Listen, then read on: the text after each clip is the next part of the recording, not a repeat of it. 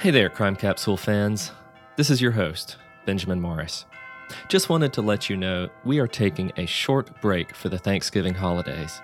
But while we are off committing violent crimes against sweet potato pie, we wanted to clue you in to what's coming down the line from your favorite show about true crime in American history.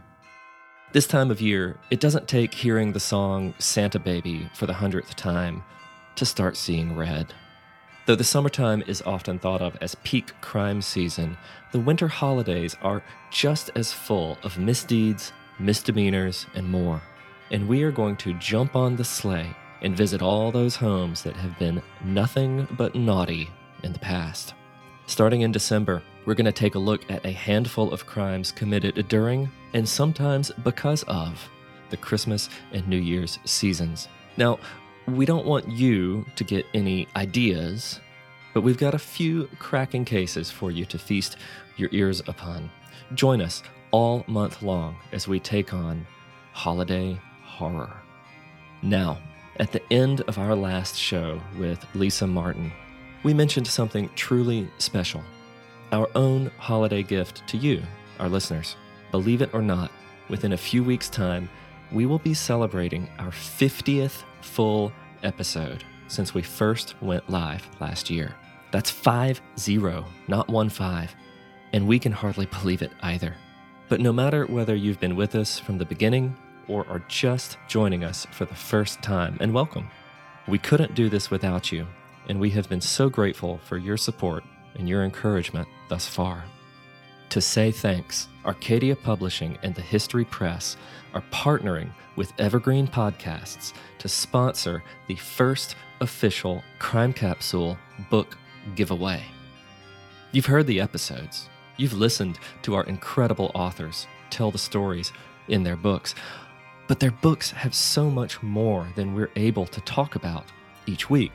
Just to give an example, during nearly every interview of our recent series on the paranormal, I was only able to bring three or four chapters at most to the studio microphone, which means that every book we covered from California to Coney Island had dozens more cases of ghostly and spooky crimes inside.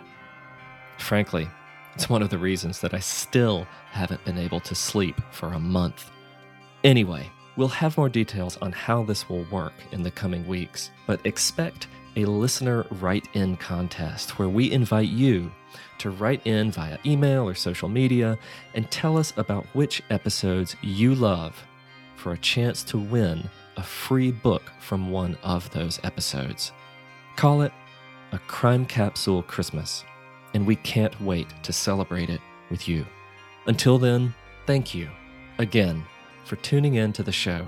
We hope each of you has a safe, warm, and happy Thanksgiving, and that the sweet potato pie in your own household, or whatever you like to have for dessert, never sees it coming.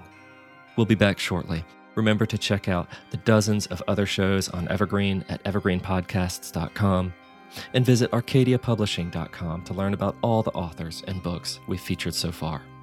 Until then, thanks again and see you soon.